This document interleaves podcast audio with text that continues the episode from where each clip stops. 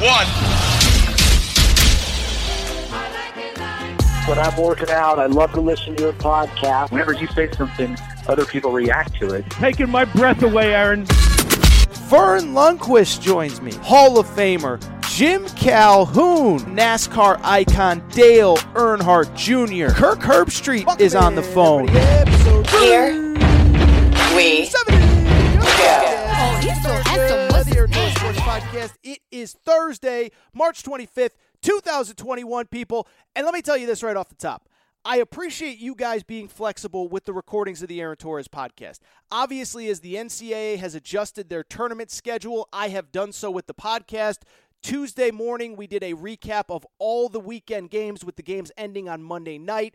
This is the Thursday midweek show. I'll give you a rundown, but today's kind of a hodgepodge. I'll give it to you in a minute. Friday, we will have a Friday episode where I preview the Sweet 16, all the big games, everything you need to know. In terms of today's show, really quick, here is the rundown. Again, a little bit of a hodgepodge. I obviously recorded late, late, late on Monday night, so a lot of things that I've kind of thought about about the opening weekend, about the weekend ahead. I'll give you some kind of midweek tournament thoughts also give you a quick update on what is going on at the at Indiana University. They have a college basketball job opening and I'll tell you this. I still think Indiana is a really good job, but based on the candidates that they are talking about potentially bringing in, I may just be dead wrong on this. I may be an idiot. Wouldn't it be the first time I, have been just 100% wrong on something? But I'm starting to get worried. Maybe Indiana isn't as good of a job as I think. We'll give you an update there. Then, my buddy Nick Coffey, 790 KRD in Louisville. He is a radio host in Louisville. Great, great mind. For people who are new to the show, Nick Coffey essentially was my co host to start this show when the show first started. His career has evolved. Uh, he can only come on periodically, but when he does, it's always a great conversation. Nick Coffey and I will talk about the tournament, the first weekend, uh, the Indiana coaching job. Nick, again, is, in my opinion, one of the sharpest guys, uh, you know, on radio. He loves college basketball, so I will talk about Nick Coffey. Couple other scheduling notes. First of all, many of you have asked me about the transfer stuff, and I promise.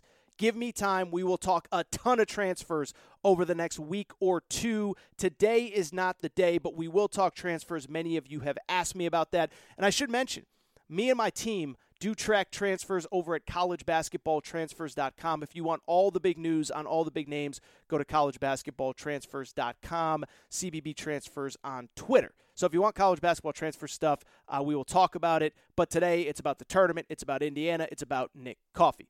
Before we get started, really quickly, want to remind you make sure that you are subscribed to the Aaron Torres Sports Podcast. If you are on the KSR feed, Come join us on the Aaron Torres podcast feed. Google me, find me, subscribe there. You can do it on iTunes, the Podcast Addict app. If you have an Android, the Podcast Addict app is the way to go. Podbean, Spotify, TuneIn Radio, wherever you listen to podcasts, make sure you're subscribed. Also, make sure to rate and review the show. Go ahead, give us a quick five stars.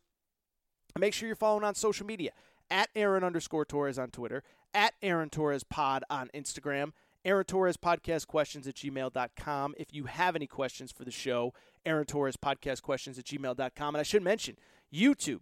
YouTube channel blowing up over 3,000 subscribers there. You can find more content over on YouTube. Just search Aaron Torres and you'll find me there. With that said, people, there is no more time to waste. Let's get into the topics of the day. Before we do, actually, I, before we get into the topics of the day, one quick note.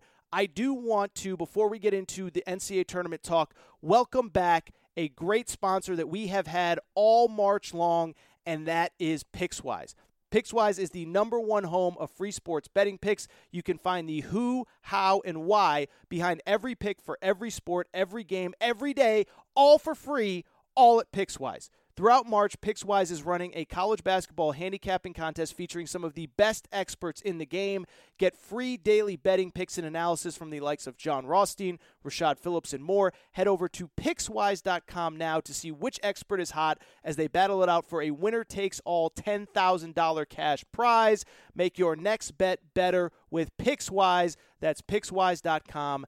Thank you to Pickswise for being a sponsor of the Aaron Torres podcast. All right, let's get into it. There is no more time to waste. And yes, I know I just said that right before the Pickswise uh, ad read. So again, shout out to Pickswise. But let's get into the topics of the day. And to me, what I want to do over the next few minutes is this: I want to talk about some kind of like midweek takeaways from this NCAA tournament. And I think when I look back on, say, Tuesday's episode, the bottom line is the, the schedule was so weird this year. As soon as the games ended on Monday night, I just hit record and started going. I started talking and we talked upsets, Oral Roberts, Abilene Christian, all that stuff. We talked the Pac 12 dominance, we talked the Big Ten struggles. And I basically just went on Monday night, immediate reaction, talked about four days worth of basketball, five days worth of basketball. And so, what I want to do now is kind of hit you with some midweek thoughts that I've kind of had since the tournament concluded and since I've had time, really since Tuesday morning, to come up for air. I have four thoughts both on last weekend and the weekend ahead that I do want to hit you with just to kind of, you know, kind of that NCAA tournament buffer stuff before we get to Indiana, before we get to Nick Coffey. Thought number one is this I think it's pretty indisputable that the committee just completely screwed up seeding this year.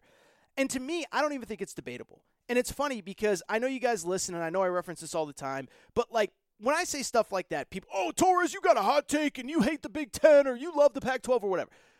But I actually think this year it's pretty indisputable that the committee just messed this thing up. Because when you have a situation where the Pac 12 to a man, to a team, overachieved in this tournament, it's not just that the Pac 12 has four teams in the Sweet 16, it's that all four teams upset a higher ranked team to get there. Oregon upset Iowa. Oregon was a seven seed, Iowa was a two seed. Uh, Oregon State beat uh, as a 12 seed, the 5 seed Tennessee, the 4 seed Oklahoma State. UCLA as an 11 seed beat BYU in its opener. And USC as a 6 seed beat Kansas as a 3 seed it's pretty indisputable that those Pac 12 teams were misseeded coming into the NCAA tournament. On the flip side, it's pretty clear that the Big Ten was completely misseeded coming into the NCAA tournament. When Ohio State had eight conference losses going into the NCAA tournament, there was no business with them being a two seed. Purdue shouldn't have been a four seed, probably. Iowa, I think Iowa was okay. I don't think that they were misseeded, but the bottom line remains that clearly the Big Ten was overvalued, the Pac 12 was undervalued.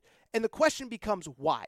And I think answer number one is that I think this net system that we use to pick teams, I think it's wonky and I think it needs to be adjusted. And one thing I will say, and I talked about it a little bit on Tuesday's episode, I don't like to come on here and complain about stuff without an answer, right? Uh, whatever the topic is. Oh, I don't like um, whatever. Doesn't matter. I like to come on here and say, this is the problem, here is the solution. And I don't know exactly what the solution is for fixing the net because I don't know exactly what goes into this net. But what I will tell you is if we are going to use the net as much as we do in college basketball, we need to make sure it's actually a much better reflection of who the best teams are because this year it clearly wasn't. And there may be no better example than the Big 12, Big 10, excuse me, which is a net darling and was the best conference according to the net all year and did not deliver come NCAA tournament time. And it's funny because I made this analogy on Twitter and I actually got crushed for it. Many of you will disagree. But to me, the Big Ten in basketball has kind of turned into the SEC in football, where the SEC in football, all year, oh, we we kind of go into the season in football saying the SEC is the best conference in college football, indisputable. And then when teams start beating up on each, other, oh, it's because the SEC is so deep. And then you get to the end of the year and you're kind of like, well, wait a second now.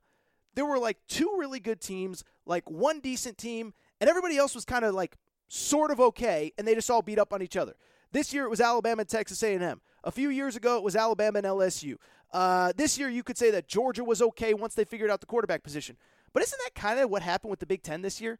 Like I, I still think Michigan was legitimately good when they were fully healthy. They're in the Sweet 16. They proved it. Illinois, I still believe was pretty good.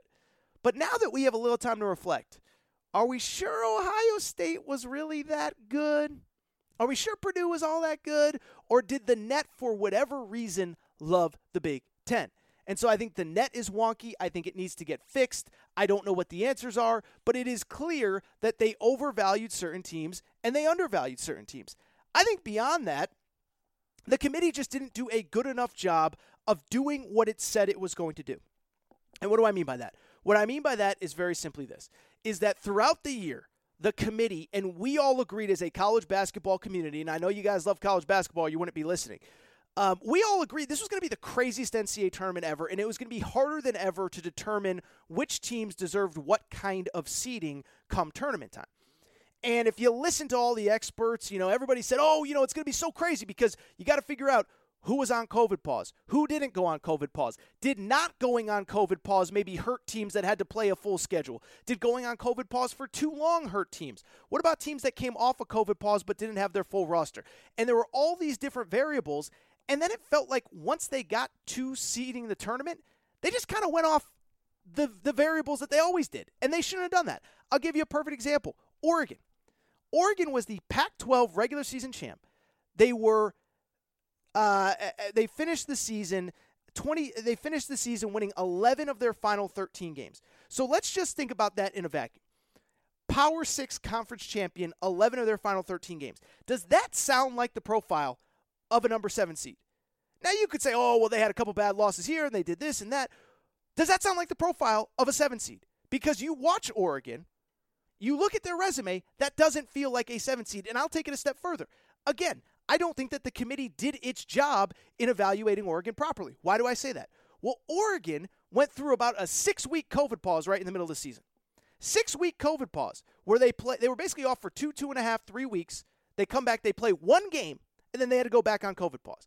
And so Oregon basically went from the middle of November, where, oh, by the way, when they started the season, one of their best players, LJ Figueroa, wasn't even eligible. They go through the middle of the season. They go on a COVID pause. They come off the COVID pause, take a bad loss against Washington State, and then they're basically unbeatable the rest of the year. So, did the committee really factor all of those things in? Or did they say, ah, Oregon, Pac 12, whatever, seven seed? And it's kind of the flip side with Ohio State. Ohio State finished 21 and 9 in the regular season. They finished fifth in the Pac 12. Does that sound like the resume?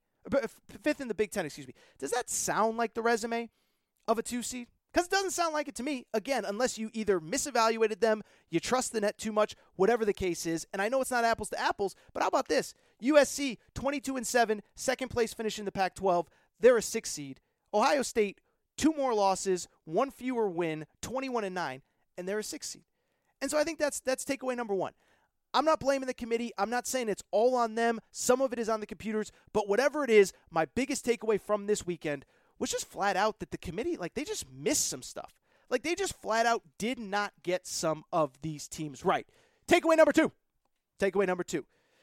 The Big Ten is in some real trouble. And it's interesting because on Tuesday's episode, I talked a lot about the Big Ten.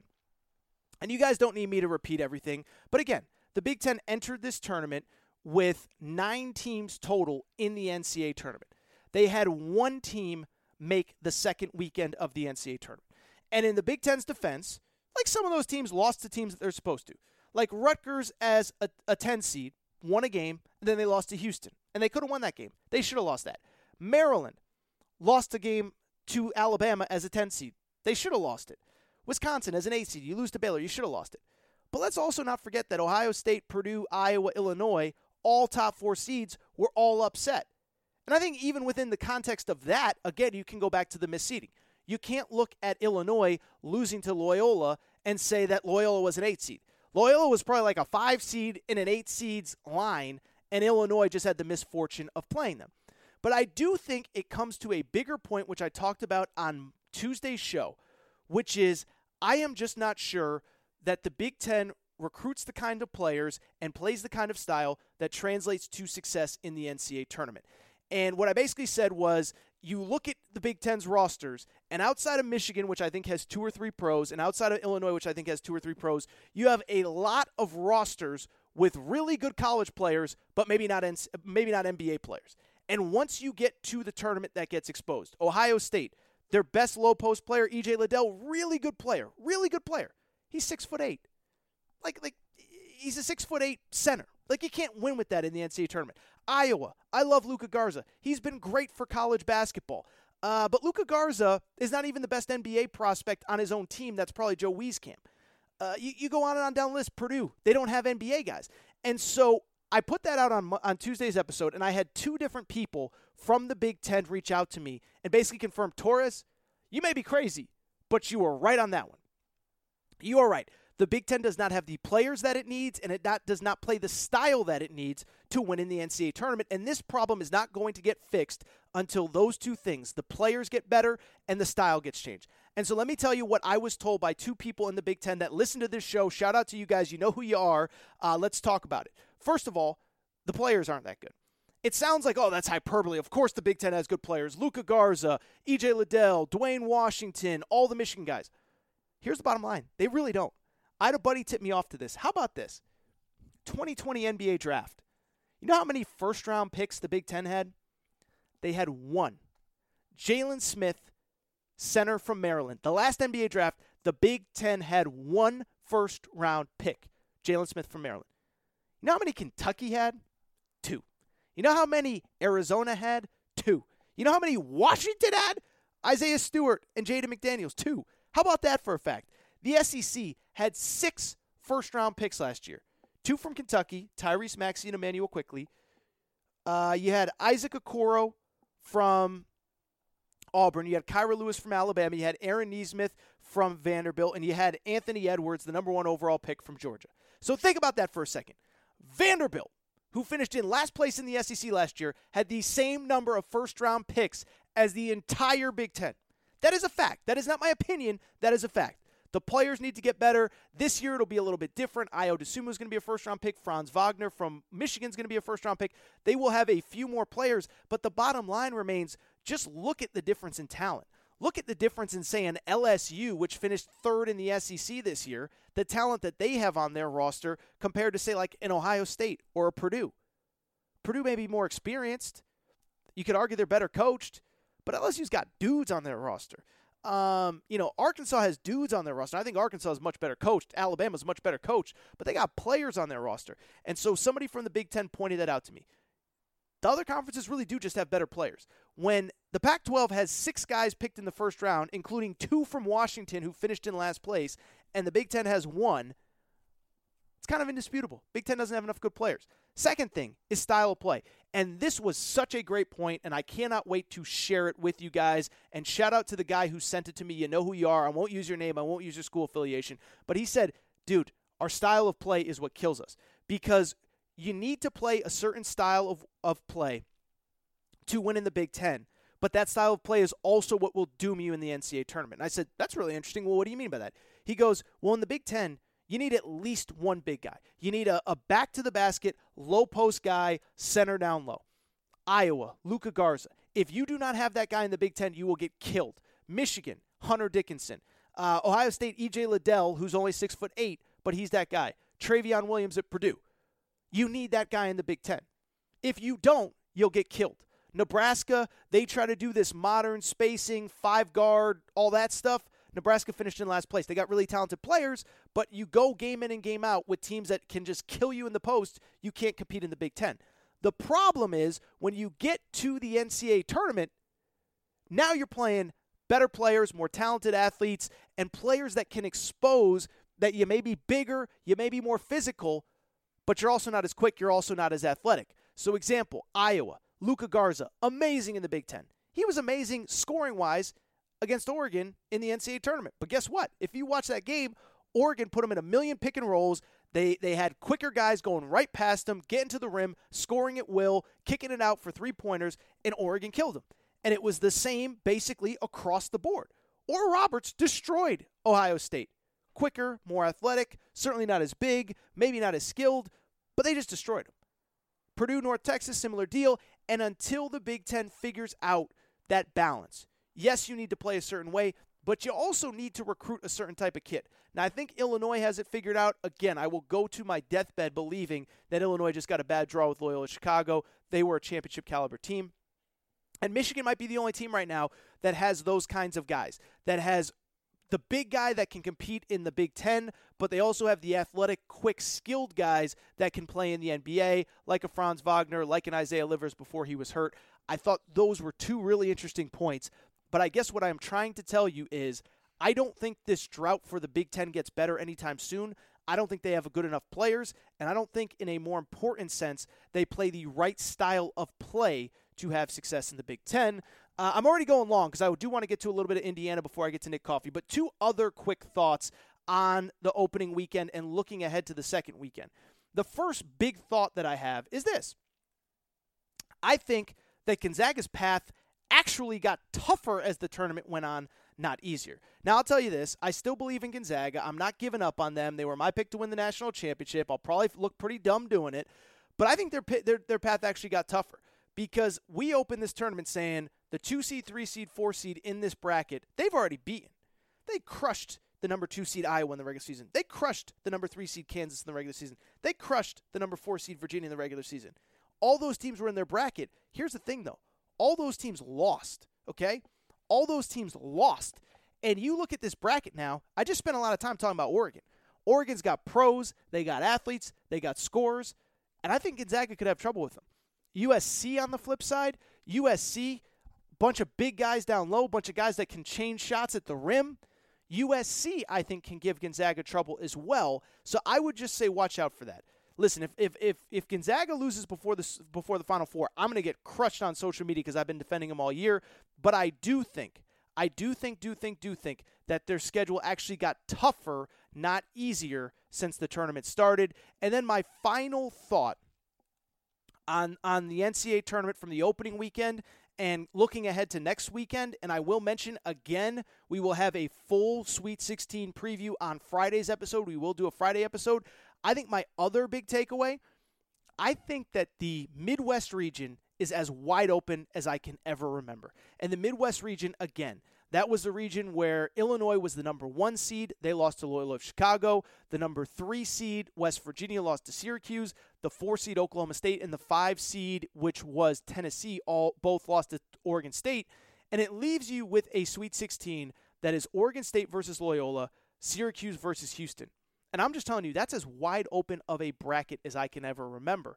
Because I believe that all four of those teams go into this weekend believing that they can win that region.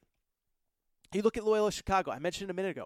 It is indisputable, indisputable, indisputable that they are they were as good, if not better, than Illinois on Saturday, on Sunday when they played. And it was one of those deals where you just watch the game, and you go, "Oh, that's the better team."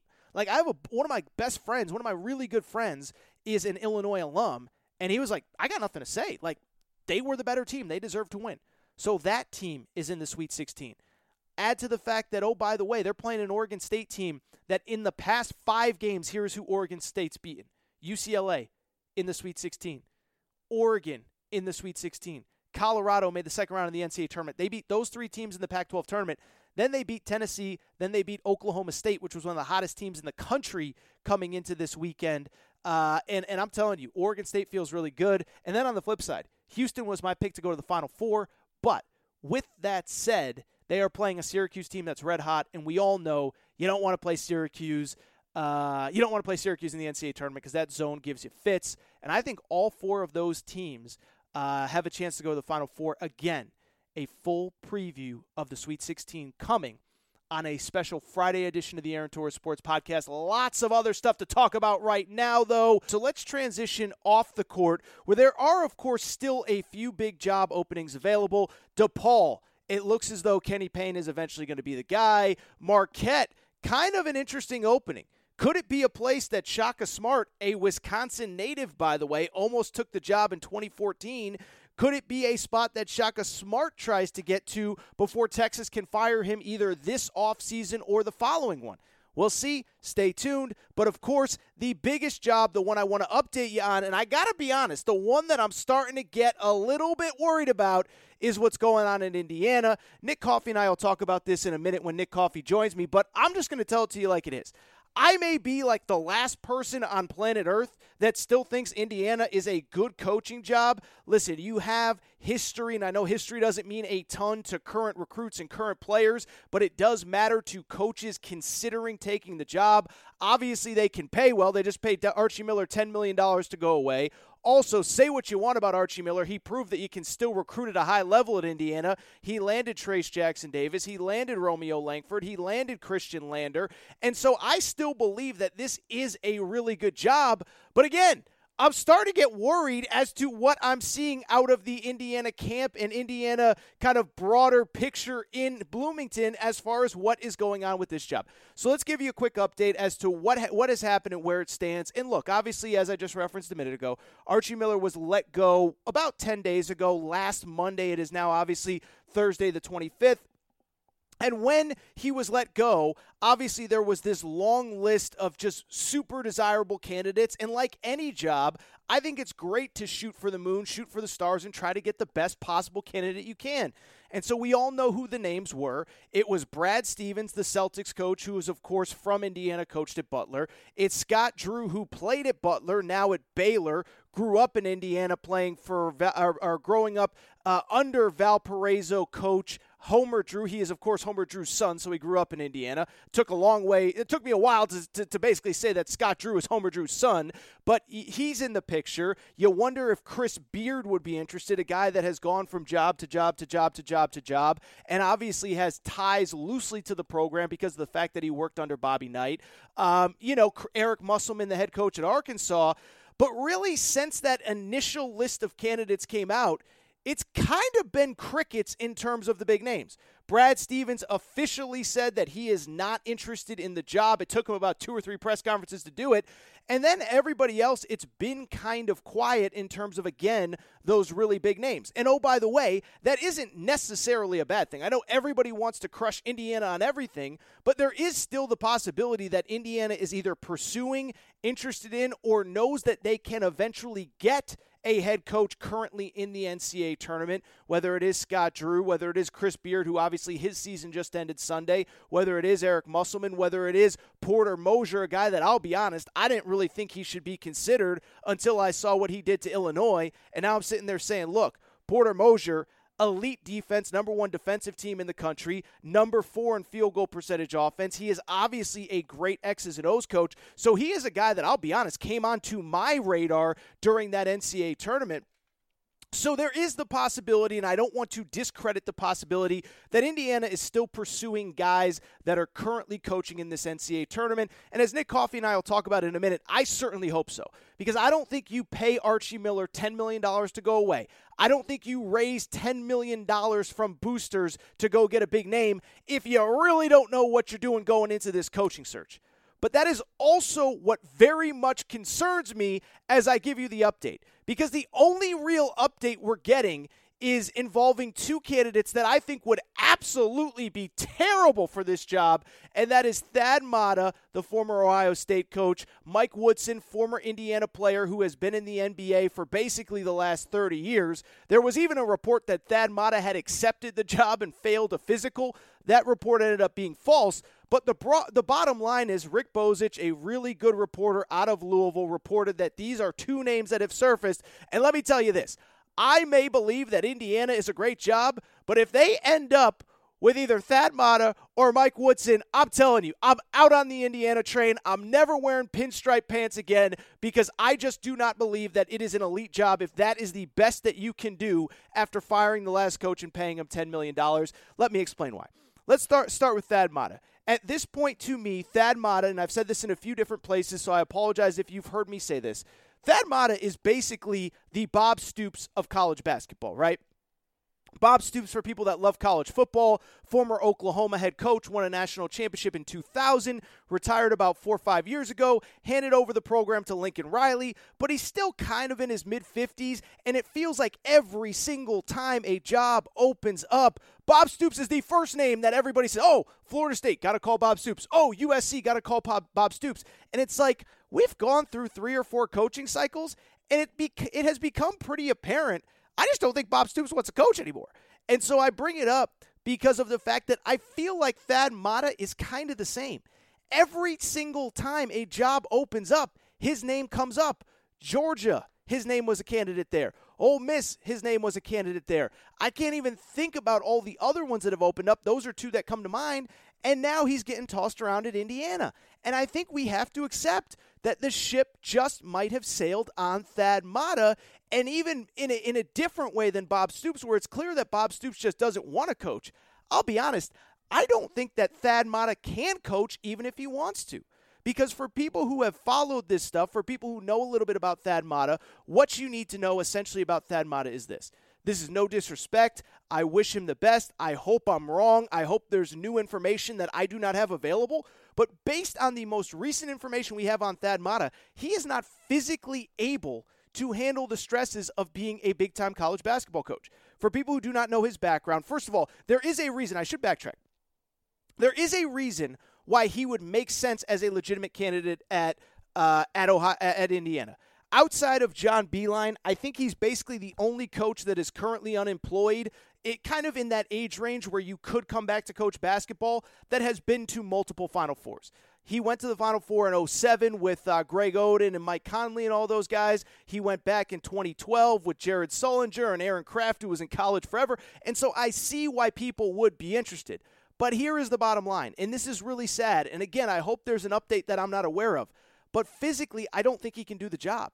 He got a back surgery in the late 2000s that really kind of, uh, you know, I, again, I, I hope I'm wrong, but messed him up physically. You read reports, he he couldn't do the job of being a major college basketball coach. He was basically a, a, coaching practice from a stool late in his time at Ohio State. He was limited in how much he could travel, how much he could recruit, how much he could do the things that are required to be a head coach. There were even reports that he struggled to do things as simple as tie his shoes, put on his shoes, things like that. Maybe things have changed, but right now, I just don't believe that right now he is a guy that can physically handle this kind of coaching job. If this was a guy that the last time that he was a college basketball coach was basically coaching practice from a stool, and now you're going to put him into one of the highest pressure jobs in college basketball, that just doesn't even make sense to me. On top of that, I think that his actual performance is reflective in a guy that was really struggling physically towards the back end of his career if you remember, those last couple years at Ohio State were not good. In his last four years at Ohio State, he made he made two NCAA tournaments, only won one NCAA tournament game in his final four years, and his final two years he missed the NCAA tournament altogether. It's worth mentioning the one time he won an NCAA tournament game, he had D'Angelo Russell, who ended up being the number two overall pick in that following draft, and so he had elite talent. And so now you're telling me you're going to replace a guy in Archie Miller that didn't make an NCAA tournament in four years with a guy who won one NCAA tournament game in his final four years? I'm sorry. I don't see it. Forgive me. I don't think he's the guy. Beyond that, if Thad Matta is a bad hire, Mike Woodson is apocalyptically bad. And let me explain who Mike Woodson is and why people think that he might be a candidate.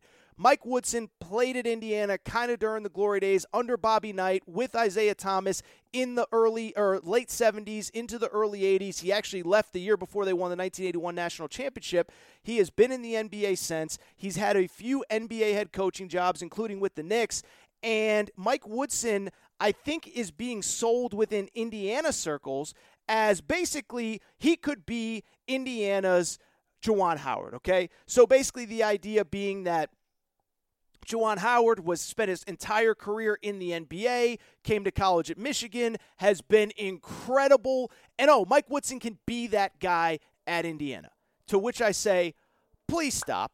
That doesn't even make sense. That's not even comparing apples to oranges. That's comparing apples to uh, a chocolate sundae, a, a, a, a strawberry shortcake. Uh, this is comparing apples to um, uh, pancakes. It doesn't even make sense. It doesn't apply. And so, and he, let me explain why.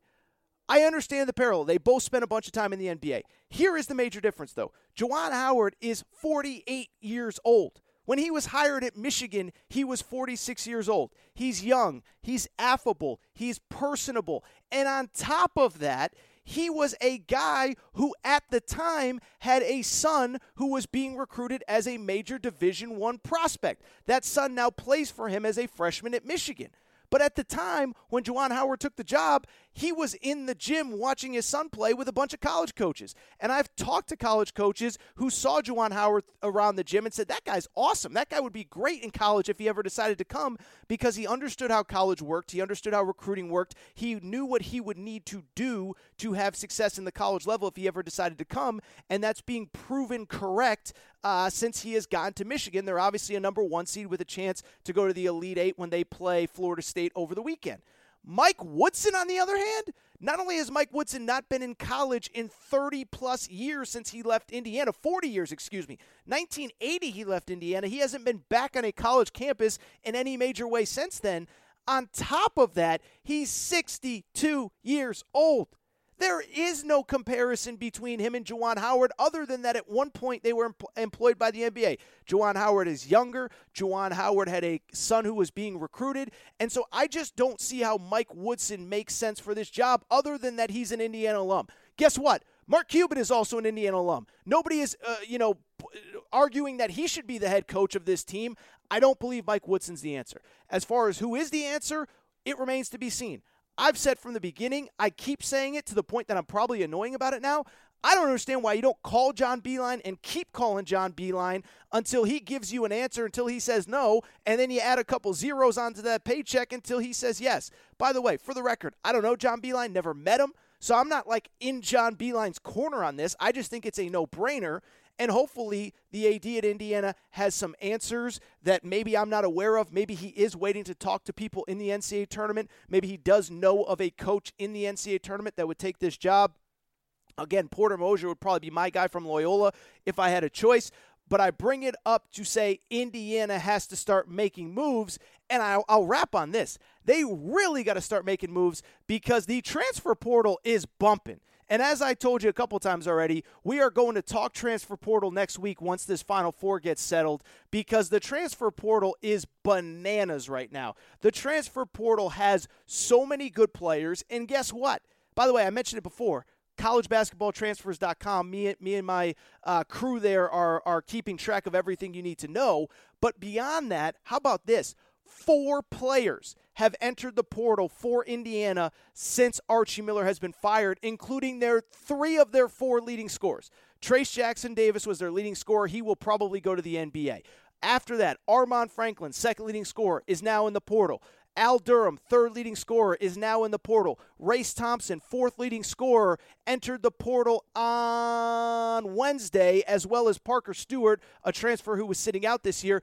And I am just telling you, the longer Indiana waits, the less likely it is that they not only get the guy that they want, but two, that they even have a team to come back to. Because the one thing about college basketball, these players understand they're not going to sit around and wait around for a month for Indiana to figure out who their coach is. They want answers or they will move on and find the school that fits them best. But again, three of Indiana's top four scorers from this past season have entered the portal. On top of that, a fourth player. So, four players overall from this season are now in the portal. And if you're Indiana, I hope you have a plan because this is changing really quick and you need to find a head coach. All right, I think that's it for this segment of the Aaron Torres Sports Podcast. I have yelled and screamed long enough, but this Indiana thing has me just like, what is going on with this Indiana thing? So, uh, so yeah, Indiana. Uh, and we're going to get to Nick Coffey right now. Before we get to Nick Coffey, I want to remind you guys please make sure that you are subscribed to the Aaron Torres Sports Podcast, iTunes, the Podcast Addict app, Podbean, Spotify, TuneIn Radio. And again, if you are on the KSR feed, find the Aaron Torres Sports Podcast feed. Make sure you're subscribed there because I promise you, we are going to do uh, a lot of stuff here over the next couple weeks as it pertains to college basketball, not just the NCAA tournament, but we will hit transfer portal stuff. We will hit details. We will hit the best players, all that kind of stuff. But just because the season is coming to an end, just because by this weekend we're only going to have four teams left in the tournament, does not mean that we're going to stop talking college hoops. The transfer portal is about to be crazier than it's ever been. Again, go to collegebasketballtransfers.com for up to the minute details. Follow on Twitter at CBB Transfers. But let me get out of here. Again, make sure to subscribe, rate, and review the show. Go ahead, give us a quick five stars. Really does help us move up those iTunes charts. Make sure you're following on social media at Aaron underscore Torres on Twitter, at Aaron Torres Pod on Instagram, Aaron Torres Podcast Questions at gmail.com if you have any questions. Aaron Torres Podcast Questions at gmail.com if you have any more questions. And as always, Thank you to our friends at Pickswise for being an incredible sponsor here throughout March. Visit Pickswise.com for expert picks on all NCAA tournament games. That is all for this segment. Shout out to Torrent Craig. Shout out to Rachel, who hates my voice. And now, my buddy Nick Coffey, You can hear him 7 to 10 Eastern, 790 KRD in Louisville. For people who are new to the show, Nick basically did almost every show with me as an essential co host early on in this show. And then as he has uh, evolved in his career, he has less time to hang out with me, but he is an incredible uh, thinker. He is a guy that I love talking college hoops with. Nick Coffey from 790 KRD in Louisville. Here he is.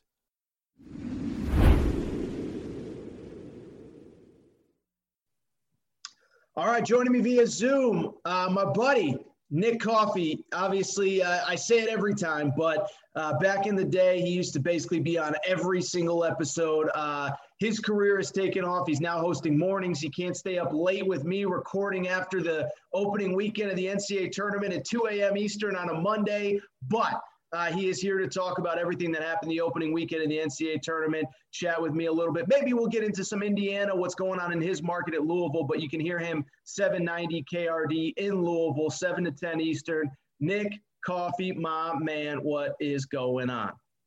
Oh my goodness, it's March. I'm on the Aaron Torres Sports Podcast. It's our time to shine. It doesn't get much better than this. The field of 16, which we'll discuss, not exactly what I would have – envisioned, not what I really would have hoped for, but I am uh, I am not going to miss out on the March Madness excitement, even though I have no team to root for. It's been kind of a whatever field. We didn't get March Madness last year, and it sucked. It was a gut punch. So uh, I'm fired up and happy to be here with you talking tournament time that's exactly what I was thinking as you kind of set that up is that like and I don't I didn't even talk about it on Monday's episode but or Tuesday's episode I guess but that was something that struck me is usually when we get a sweet 16 like this a couple you know we got a 15 seed a 12 seed in Oregon State uh, you know, uh, one seed's knocked out Illinois, brackets are busted. Usually people are complaining, oh, it's bad for the tournament, it stinks.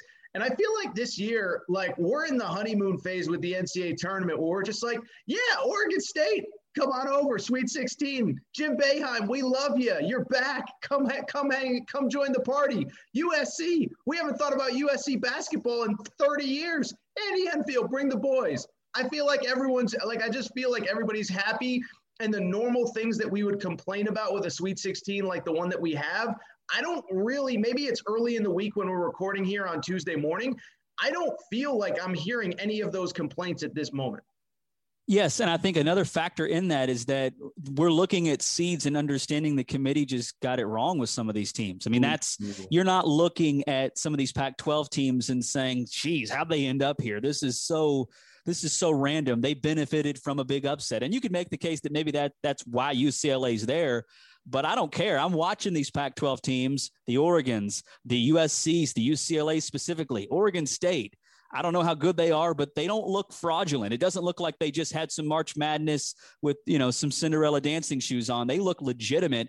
And that's why I don't think, you know, maybe the Oral Roberts, you could say maybe, maybe that's the only example really about a Cinderella being kind of the, the girl you bring home at the bar and she's great that night when you're 10 drinks deep and the next morning meaning the next morning's the second weekend. She doesn't look as good. Oral roberts is that to me but everybody else i mean i you saw what usc did to, to kansas last night. That was domination. Well, first of all, I'd even say with Oral Roberts, I mean, you know, they, I don't know what their win loss record was, but they played at Arkansas, at Oklahoma State, at Oklahoma, at somewhere else. It's not as though they did not prepare themselves for this in the out of conference portion of the slate. It's interesting. I wasn't going to lead with this, but actually, since you bring it up, I, I want your opinion on this because it really, you know, I, I, did all my recap immediately after the games on Monday night.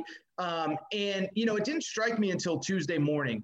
Is I, I think what you just said is the biggest storyline that at least nobody, as we're recording here, uh, has talked about. And, and, I think it's the, the conversation is the upsets. The conversation is the Pac-12 is, is, is has four number four teams in the Sweet 16. The Big Ten has one. But I think you hit on something deeper. I think that everybody was completely misseeded this year. And I don't think you can really argue otherwise because how else can you explain the Pac-12 completely overachieving in this conf- in this tournament. The Big Ten completely underachieving in this tournament. So one, you already said you believe a lot of teams were misseeded. I agree with you. You know, Oregon had won 11 to 13 before uh, Selection Sunday, and they were a seven seed, which seemed preposterous. Colorado was playing really well. USC struggled down the stretch, but they were great for probably 85% of the regular season. Do you think uh, misseeding happened? And then I'll give you kind of my half-baked theory. Uh, let me just say this: Do you your and I thought about this this morning. You're my net insider. When the net first came out, you're the only person I know that like crunches the numbers on the net. So is this a byproduct of Did the committee do something wrong? Were the numbers skewed? Is the net just messed up? Why did we have? Because it does feel like an Ohio State was misseeded as a two, uh, a USC was misseeded as a six, and Oregon was misseeded as a seven, on and on and on. Yeah, so I think the net rankings, the issue with the net rankings and I don't I don't crunch them to the extent of where I can really tell you how it works. I just know I can follow it and I can see how it how they react to winning and losing. And what the the net they they give you, I think what four or five weeks ahead of time. These don't come out until I think if, at least a few weeks into the season. I think it's actually in early January and that's to crunch some numbers ahead of time. And I don't know what they do in that process, but clearly it told us that the Big Ten was this dominant league and the Big Ten beat up on each other. And the reality is, I saw this. I wish we would have gotten a field last year because we would have been able to, at that point, not even have a tournament, but just tell us what the committee was going to do. Because last year this was brewing. Now it's all a blur because it didn't happen, but the net was drunk last year, and we were never we, we were never got a chance to see how the committee was going to do it. And what they the issue with the net, they got to retool in some form or fashion to where winning and losing matters more. What happens is you'll have a Penn State team in the net that finished with an abysmal record this year. I think they were a losing team overall. They were like a top 30 net team all year. That can't happen. That makes no sense. And it's just because of who they're playing. Maybe those games are somewhat close, but the net to me is flawed. I really trust KenPom. and KenPom would tell you that Loyola Chicago I couldn't look at their resume and tell you why. I mean, that's one of those things where if people are complaining about them being misseeded, I just I, I don't get how they didn't really beat anybody, and the good teams they played they lost. Clearly, they're a good team, but like UCLA is a top twenty-five KenPom team. They were hmm. in the playing game. Look at them now. USC was a top ten team in the KenPom. They're number like nine, I think and they are now not only getting to the second weekend, they look like one of the best teams in there as far as talent. So I think the committee gets somewhat of a pass this year with seeding because it was hard to do. There wasn't as much data in the non-conference side of it, and you know, a lot of teams didn't play the same amount of games. But I think what happened here with the Pac-12 specifically, the Pac-12 clearly didn't get any benefit of the doubt because normally they're the team that that that doesn't do anything in the tournament and they look like frauds. Last year, something Andy Enfield said after they beat Kansas last night, I didn't realize this. He claimed that the league last year was much better than people remember. That's what a coach would say, but maybe there's some truth to that. Also, he mentioned the Pac-12 put more guys in the NBA draft than any other league. I had no clue that was the case. So I think what happened here is this was a year where you were going to have to probably decide who you were and weren't going to give the benefit of the doubt to if you're the committee. They clearly did not value the Pac 12. They didn't value the, the, ACC either. I don't know. That was when I learned Louisville was going to be on the wrong side of the bubble when you got Georgia Tech winning the league, getting an eight seed or nine seed, Carolina, Virginia Tech getting those seeds that they got. So I think they just, they, they, they just determined which leagues were good and which ones weren't this year. And they were clearly wrong about two of them. The Big Ten was a good league, but not at all what they made it out to be. And the Pac 12, clearly a league that is proving they're better than the numbers next to their name on selection Sunday. So, look, the net needs to be retooled. I wouldn't be able to, I'm not smart enough to tell you how to do that. Um, but I just know it credits who you play more than it does who you beat in, in winning or losing. And last I checked, that's pretty important. Yeah, and it's it's really funny because you know usually on this show, and, and you and I are the same kinds of hosts in that I don't like to just present a problem and complain about it. I like to give a solution. Um, I'm not smart enough to figure out what the solution is on this one. But what I do know is it's very clear that the metrics that we use to pick and seed teams simply isn't working. And so, you know, UCLA is a great example, by the way. They were top 25 in the preseason. Their best player gets hurt. He's out for the year. They retool around a name that many people listening are familiar with, Johnny Juzang and you know they didn't look great but it's like you you watch them you're like this is a pretty good team. They played at oregon late in the season and had a chance to win that game late. Oregon if you just watch oregon you're like oh that's a good team and everybody felt that way when they were watching them on monday. And so you know I, I really i hate doing the complaining thing without having an answer and i really don't know what it is but i do think ultimately to me it does start with a couple things. I just think one we have to as you said stop crediting. Like like we we give so much credit and it's so funny because i'm sure you talk to mid-major coaches. I've talked like it's like a belmont is just an example. They, i think they finished 24 and 4 at one point they were like 22 and 1 down the stretch. They lose to morehead state in the conference tournament championship game and it's like they weren't even close to the bubble. They weren't even close you know? And it's like and we give the benefit of the doubt to these Big Ten teams, and it's like, well, they have, oh, you know, eight quad one wins, and it's like, yeah, but they have seven quad two, quad one losses, and they have 13 losses overall. And it's like, I get the parallel of if Belmont played a Big Ten schedule, they wouldn't go 24 and four. But I'm 100% with you, man. Winning matters. You and I have talked about this a lot on your show. Winning needs to matter more. And like I said, uh, this isn't like pick on the Big Ten day, but I think even if you watch that conference, like, you know, and, and I'm not taking too much credit because I had Illinois going far. I liked Michigan throughout the year, but it's like, you watch Ohio State there's nothing that stands out about them. And oh, by the way, they had eight losses in the Big Ten. Uh, you know, even just just and I'm rambling now, but you just look at Ohio State athletically. Let's just compare them to another two seed Alabama. It's not even the same stratosphere. Then you take a team like Purdue, four seed. I, I think if you just put on the tape, and I'm now I'm rambling for real, for real. But you put on the tape of Purdue as a four seed, and then you put on the tape of USC as a six seed, Oregon as a seven seed. You're like, these aren't even the, they're not even playing the same sport. And so again, I don't know what the answer is. Listen, I will tell you, I am a big proponent of the eye test. I know it doesn't make me cool on Twitter and social media, and there has to be some sort of like computer data and metrics that that you know you actually do lean on when picking these teams. But again, you can't, you couldn't have watched Oregon over the last two weeks of the season and not said, I don't know where that team's going to be seated, but that team can go to a freaking Final Four. USC, that's a second weekend team. And I don't know that I ever felt that way watching Purdue, watching Ohio State, certainly watching Wisconsin, that was an eight seed, basically in the same spot as Oregon late in the season. So I'm rambling. I don't know where you want to take it, but but it's yeah, just I just I, I wish I could have said I told you so, but I was somebody that believed the Big Ten was every bit as good as people claimed it was. And then when you watch the tournament, it's not just the results. That's all that matters is the scoreboard. But when I watch North Texas and Purdue, North Texas got some dudes just like Purdue does. Like it's it. There's no, you know, and that stood out to me. Same Illinois, different situation because of Cockburn and Ayo. But uh, other than that, I mean, it wasn't. A, I mean, obviously the the style of play and the two bigs going up against each other. We're talking about two completely different styles of play. But Ohio State, that was the first one that, and I had no clue the Big Ten was going to implode like it did. But I'm watching Oral Roberts hang there, and they had a lead essentially the whole game against uh, against Ohio State. And like you said, there's nothing on. The, I mean, not to say they don't have good players and they're not a good team. Clearly, those teams play 20 times. I'm sure Ohio State's going to get the best of them.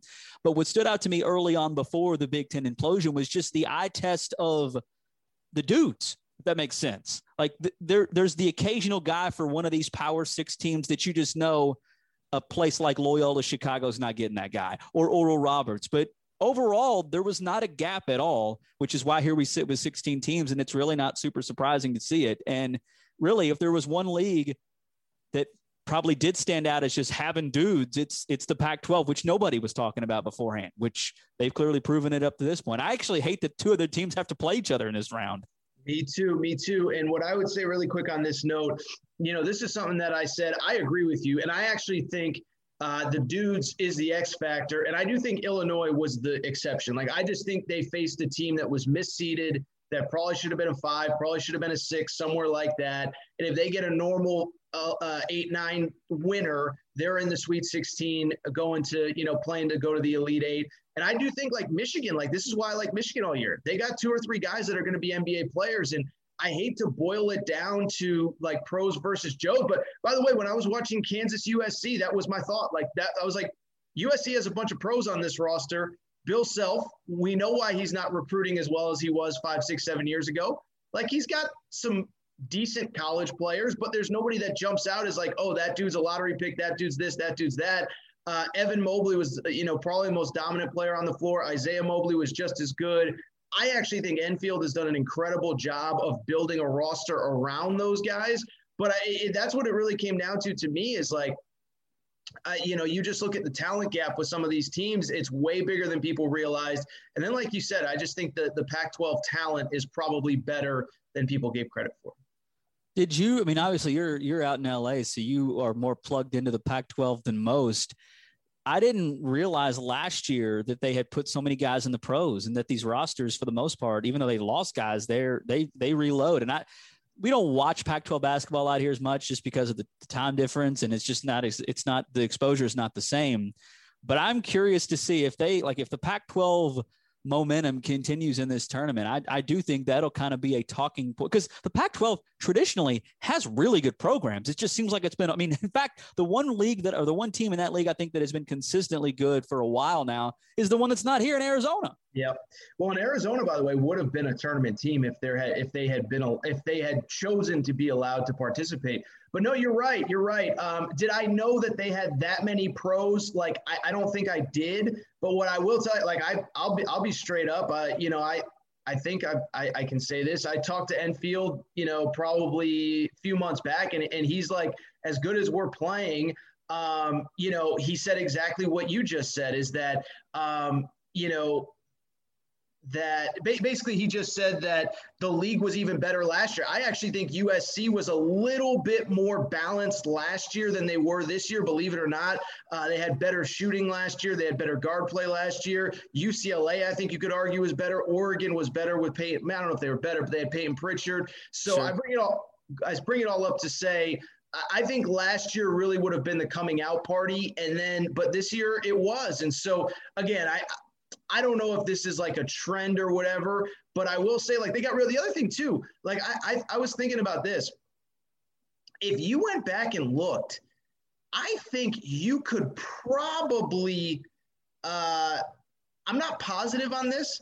I think UCLA as a 12 seed, they might have, like, if you went average player by player on their roster recruiting rankings, UCLA might be like the highest rated recruiting team still left in this tournament. And so I bring it up to say, even them, they have a lot of talent. Anyway, I'm getting way off subject here, but it's the talent was never the issue. It was just about, hey, can we get the right matchups at the right time? And they got it.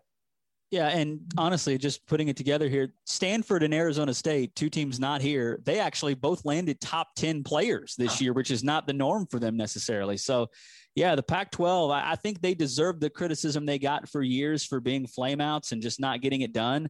But man, they have they have certainly shown in just this first weekend of the tournament that there's good basketball to be played there, especially for teams. And Colorado is the one who lost, of course, but they were a good team this year.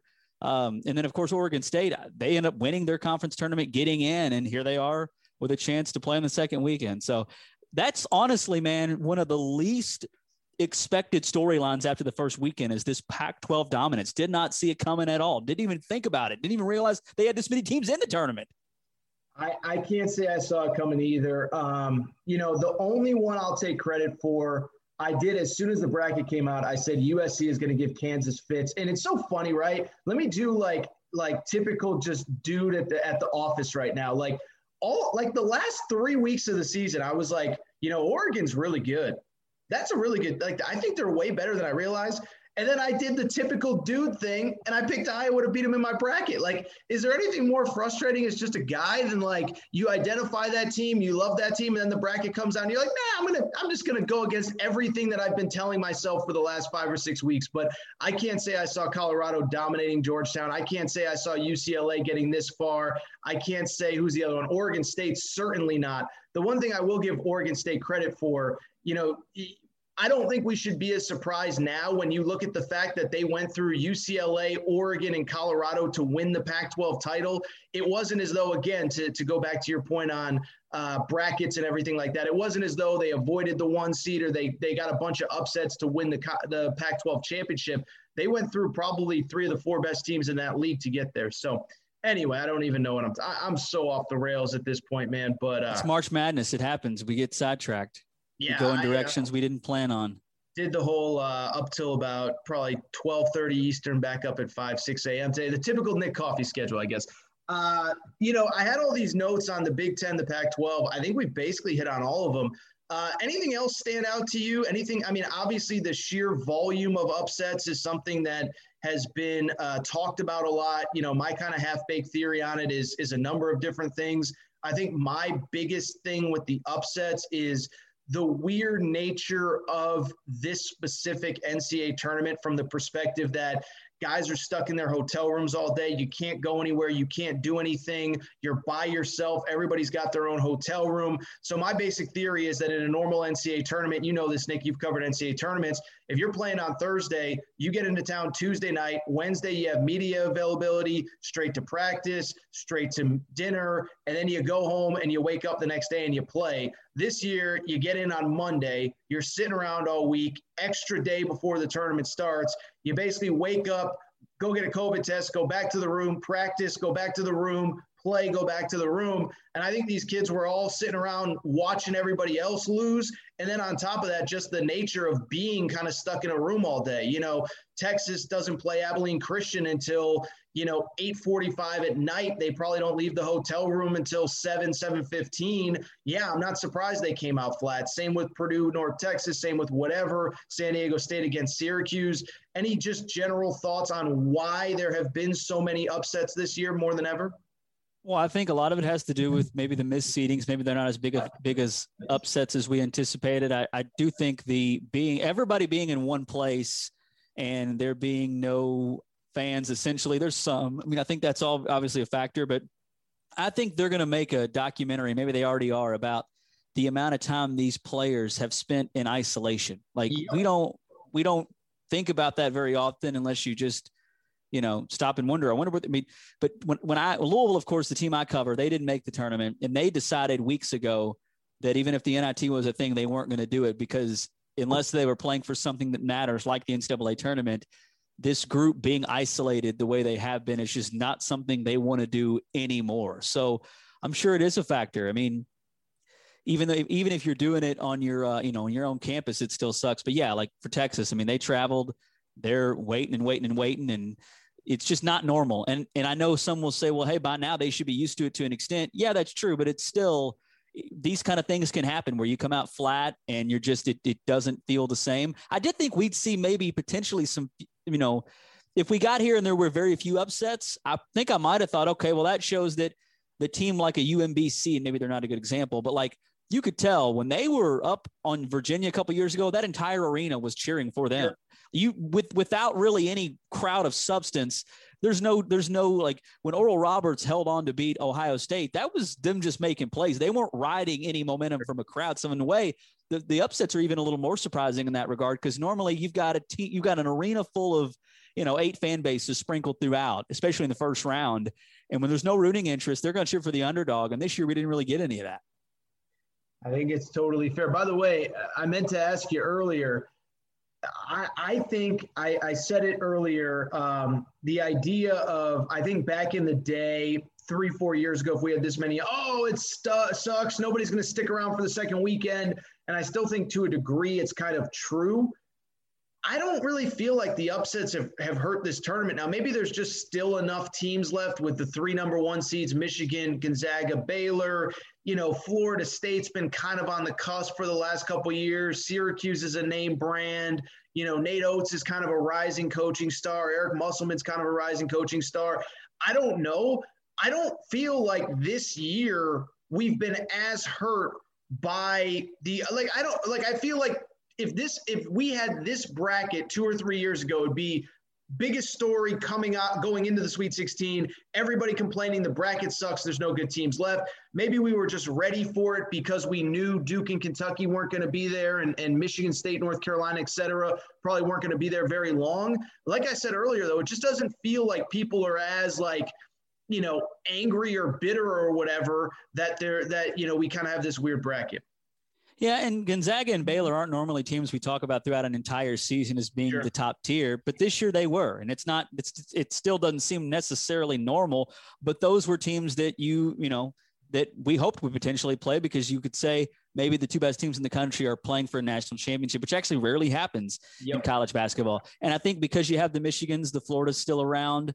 Um, you know, Syracuse is certainly a program that has a ton of history. Them being an 11 seed and being there is kind of a head scratcher. But the Sweet 16 field sets up to where you can still get, I mean, you can still get some big names that that aren't the Dukes, the Carolinas, the Kentuckys, the Kansases, the Michigan States by any means, but you could still get good games. I think we've got a good balance of, you know, for every Oral Roberts in Loyola, Chicago, and Oregon State, as mentioned, you've got the Florida States, the Michigans, and the Gonzagas, which Gonzaga has made a Final Four. It's not as if they've never been there. Which one thing that's just wild to say that really speaks for this this field, but also speaks for Loyola, kind of being a, a maybe not a power program, but only Michigan and and um, Villanova have been to a Final Four more recent than Loyola because you know USC it's been forever, Oregon's been forever, and I know I'm not breaking news. Everybody knows Sister Jean and the Fighting Loyola Ramblers went to the Final Four back in in 18, 19, whenever it was,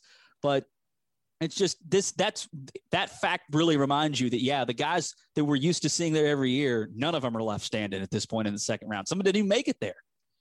By the way, since this is a safe space, um, you know, you and I, we were the original Sister Jean bashers, now it's a so true. more in vogue. Oh, I got dragged on Sunday. I don't know if you saw this. I basically said like Illinois has to come back and win this game because no one, no one in America wants another week of Sister Jean being on TV more than Ryan Seacrest. And I, I would say probably 80, 20% of the responses was like, you're a terrible human being. What are you talking about? Or you're an idiot. You're an a hole. You're going to hell, whatever. I thought we were kind of more in the middle as a society on Sister Jean. I'll say I have come a little bit full circle on on her and Loyola. You know, I was kind of watching. Not me. well, I I will say I think she steals the camera a little bit too much from the players and the coaches. But I'm not gonna lie, when she was sitting there at the game on Sunday and her mask is like kind of pushing up her glasses, and I'm not even sure if she can see anything that's actually going on. I was kind of like, all right, grandma, we're cool. Like, we're, we're fine. Like, I don't know. I still do think she does too many interviews personally. I'd like to see a little bit more uh, Cameron Krutwig and, and Porter Moser on my TV and a little bit less of somebody that has nothing to do with the team.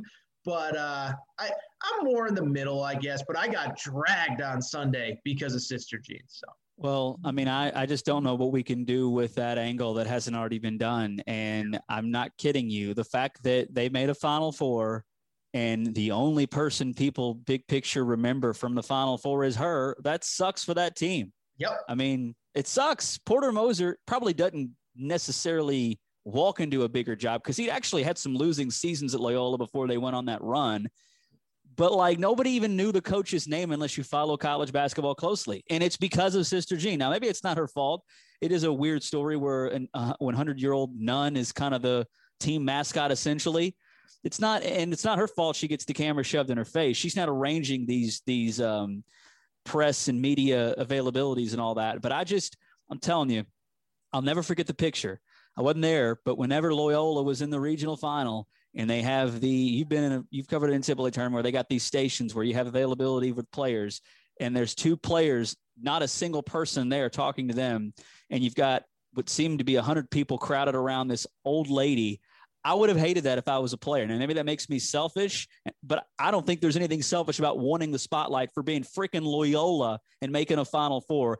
And nobody can name a player on that team and at all. Actually, the guy that's playing, dude, I was at, I've told this story, I'm sure, but I was at that Final Four. And uh, I think it was the Friday. Friday is usually when media availability is. And I get an email like late Thursday that was like, special Sister Jean press conference, 8 a.m.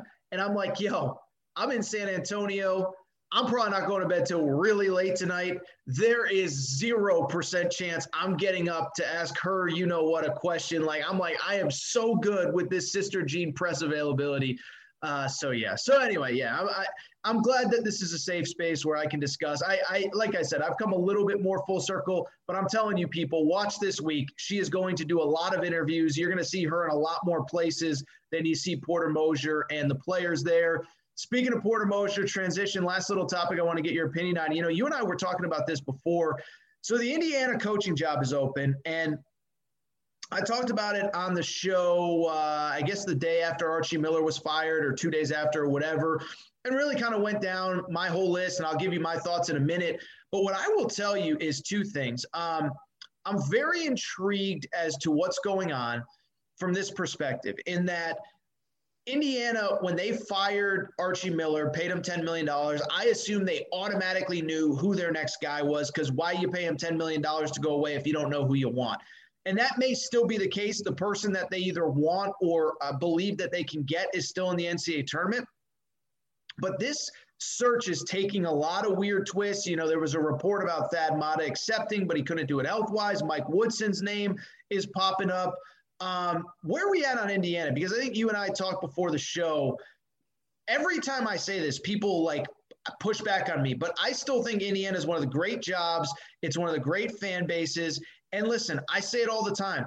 I'm old enough to remember when Kentucky could never be Kentucky again, and then they got John Calipari. Kentucky fan will push back. Listen, Kentucky didn't go to a Final Four from 1998 until John Calipari arrived in year two in 2011. That's 13 years. It's about you know 19 or 18 or whatever it is for Indiana right now.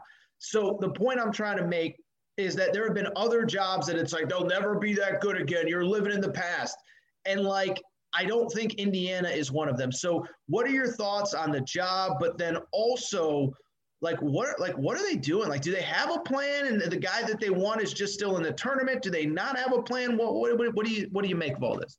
I don't think you have money from a booster or a donor whoever whatever they want to be called. Uh, they had 10 million dollars from somebody to get rid of archie and then they had another 10 million roughly from a different person to find a new coach. I don't think somebody puts that money up without knowing who they're going to go after. And i know brad stevens was talked about that clearly was never i guess a real possibility but I think Indiana needs. I, I think they probably have a coach in mind that they feel good about through, I guess, back channel people. I would say that could be, I don't know, maybe a Chris Beard or something.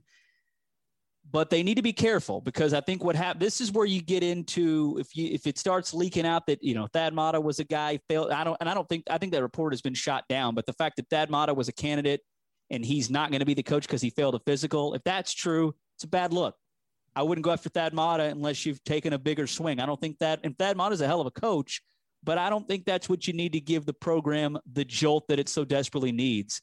If it's Mike Woodson, I'll never talk about Indiana again. I mean, that would, I mean, look, maybe, maybe he pulls a Juwan Howard and, and, and it somehow works out and he's great. But that, I mean, if that's a real candidate, then Indiana is in worse, worse shape than I, than I realized.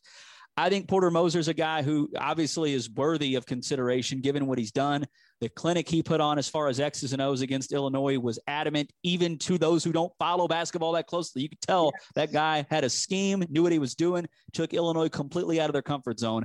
But I'm not even sure if Moser is a guy that gives you the jolt, that gives you some some relevance. I mean, I wouldn't know. Sister Jean's been hogging the mic from him for years. Maybe he's got something deep down that he's ready to unleash, and he wants to run a program and be able to be the face of it. If you're the head coach at IU basketball, you're the most popular guy in that state. Hadn't seen that way in a long time because not to do personal appearance judge, but Archie Miller's not exactly the guy that one gives the the look of a guy that's confident that wants to be there. He just has he has resting bitch face. No offense to Archie, um, but I just feel like he was never, he never seemed like the guy that brings everything you need that have nothing to do with coaching. Coaching matters more than anything, but you also kind of have to, you have to kind of be a representative representative of the state. He never had that going for him.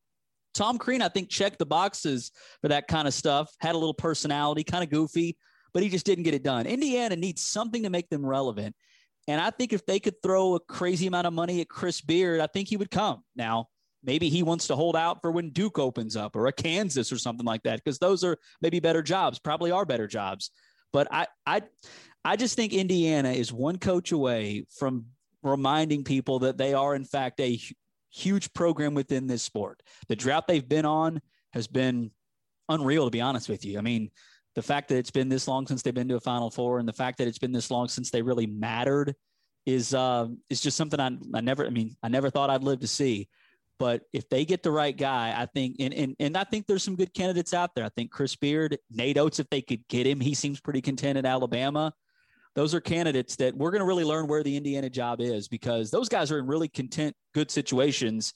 But I wouldn't be shocked if Indiana was able to land one of those two. But a lot of people say, why would they leave? Indiana's not what it once was. I think we're going to soon find out because once these seasons come to an end for certain coaches, then I think we'll have a better feel for which direction Indiana's going in. But I don't think you get a $10 million donation and go hire Mike Woodson. Uh, fair. Couple couple thoughts on a couple candidates. One, I've said it. Nate Oats isn't going to be the guy. It's a $12 million buyout at Alabama just to talk to him, just to negotiate a contract, and you have to probably pay him 5 million a year. I don't see them paying $22 million before they ever pay the new coach a, a dime the Mike Woodson thing, man, I'm telling you, in theory, I get like, oh, Juwan Howard, he came from the NBA. Juwan Howard, first of all, I looked it up to make sure that I had my facts right. He's 14 years younger, so that matters. Juwan Howard still feels young. By the way, he's everything we thought Penny Hardaway. You and I spent so much time talking Penny Hardaway a few years ago. Juwan Howard is everything we thought Penny Hardaway was going to be. Um, but here's the other thing Juwan Howard has a son that plays on the team. Juwan Howard has a son that was being recruited by big time schools until he got the Michigan job. Juwan Howard knew how recruiting worked before he got there. He knew how uh, uh, program building, like, like he was around the college game. Mike Woodson, no disrespect, he's just an old dude that's looking for a job. And like, I don't blame him. I'd love to be in consideration for like a $4 million a year job if I was 62 years old. Stop comparing Mike Woodson to freaking Juwan Howard. It's not the same stratosphere. Um, I had one other point I was going to make, but uh, I, Chris Beard, you know, listen, uh, we'll see what happens. I, I don't. I'll say this about Chris Beard. People forget he went from one D2 job to another, then from that D2 job to Little Rock, then from Little Rock to UNLV, and then he bounced out of UNLV after a week to Texas Tech. So I think there's Texas Tech fans are like, he'll never leave. This is home. It's, he was an assistant here for 10 years. The you just don't know him if you think he'd up and leave, which is hilarious because you just laid out the guy actually has been quick to move on often. Exactly. And so that's, you know, we'll see. Um, but I, I agree. I think the job is better. Uh, one name. Why why are they not interested? Oh, oh, two things. Thad Matta to me, he is now officially the Bob Stoops of college basketball. Like every job opening in college football, it's like, oh yeah, go get Bob Stoops. He's available. And it's like Bob Stoops doesn't want to coach. And it's like that Thad Matta's the same way. I've heard his name linked to literally every job the last like five years. And it's like, yo, he, I hate to say it. Health wise, I don't think that he can hold up, and he wasn't that good towards the end of his uh, of his reign anyway. Real quick, he's falling apart. Yeah, he's falling apart. Uh, what do you think? Like, is it is it just he made a few Final Fours like 15 years ago, and that's that? I mean, that's the only reason why. Like, the obsession with Thad Matta is so bizarre to me. I don't get it. I think it just comes down to the fact that when when things were good, they were really good. He was consistent. Sure. They were never they never fell off really under him. They made a tournament. They were they made they made Final Fours and of course got to the championship game. But even when they weren't there, they were always they always mattered in the Big Ten. And the fact that he's a guy who lost a job essentially, but not because of lack of success. I think that's sure. why he's still at this point regarded as a guy that people are going to throw out there. Um, but I, I, I, it seems like the John Beilein stuff's died down, which kind of surprises me a little bit. I, I, really thought that that could. I think if there was some truth to that, it would already be in the works right now. The fact that this job's been open this long and you're hearing less about his name the more this drags out, I think is that either he wasn't interested or they just didn't see him as a candidate. Which I don't know why. He is he when he left the college game to go to the NBA, there was nobody more consistently good at the top of college basketball that people talked about less than than John Beilein.